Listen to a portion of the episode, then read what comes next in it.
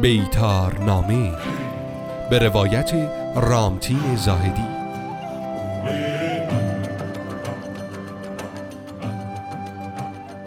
دامپزشکی یهود. کتاب مقدس و بیماری ها کتاب مقدس منبع وسیع و مطمئنی را برای قوم یهود تشکیل می دهد بیماری ها منبع ماورا و طبیعه دارند و پزشکی در اساس اسرارآمیز و جادویی است.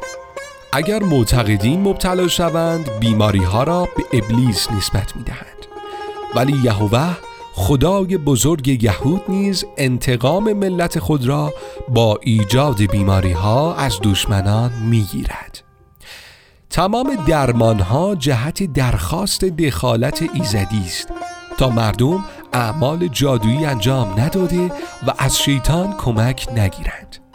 این دخالت یهوه است که نوبت به نوبت ده بلا را بر فرعونیانی که ملت یهود را آزار می‌دادند فرود آورد. چهار مورد از آنها در عین حال انسان و حیوانات را فرا می‌گیرد. سومین آنها نوعی آبسه های چرکی پوست است که مشترک بین انسان و حیوانات است. پنجمین بلا نوعی تاون است که تمام گونه های حیوانات را مبتلا می کند ششمین بلا یک بیماری بسوری است که مخصوص انسان و حیوانات تکسومی است و عاقبت دهمین آنها مرگ اولین نوزاد نر چه در انسان و چه در حیوانات است. کوشش برای مشخص کردن بیماری ها بدون فایده به نظر می رسد شاید بتوان قسمت ششم را با سیاه زخم و یا مشمشه تطبیق داد. شاید بحث از بیماری هایی باشد که امروزه وجود ندارد. علاوه بر بیماری های واگیر در تورات از تگرگ سختی یاد شده که موجب مرگ انسان ها و حیوانات می شود در ضمن خداوند بین مواشی اسرائیلیان و مواشی مصریان تفاوت خواهد گذاشت. قسمتی از تورات را در این باره مرور می کنیم در دین یهود به کرات از دامها و بیماریهای آنها یاد شده است و بسیاری از انبیاء بنی اسرائیل دامدار بودند. چنانکه ایوب علیه السلام تعداد زیادی دام داشته است.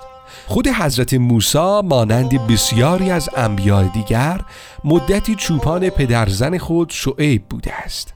یهودیان اختی کردن را با روش های کوبیدن بیزه بین دو سنگ یا خورد کردن یا بیرون آوردن بیزه عملی می کردند گاف های نر را تنها برای تولید مس به کار می بردند و از حیوانات اخته شده برای کار در مزاره استفاده می کردند برای قربانی نیز حیوان باید اخته نشده باشد.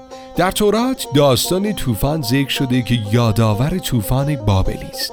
خداوند ضمن خبر طوفان به حضرت نوح می‌گوید از هر حیوان پرنده و حشره یک جفت را با خود به کشتی بیاور تا نسل آنها را حفظ کنی. این جریان که به نوعی در الواح سومری یاد شده در اوستا به عنوان طوفان برف است. یهودیان طبق دستور شریعتشان زبیه غیر یهودی را نمی‌خورند. و چه در مورد کشتار عادی و چه قربانی بازرسی قبل و بعد از کشتار را انجام می دهند. برای قربانی حتما باید حیوان نرینه بوده و هیچ گونه عیب ظاهری نداشته باشد.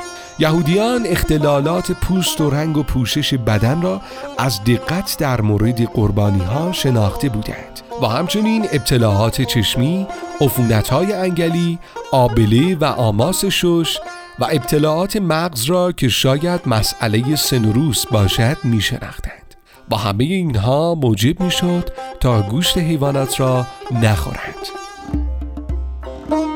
اسپانسر این برنامه شرکت غذایی روتیکا تحت لیسانس ماوی پروتئین ترکیه.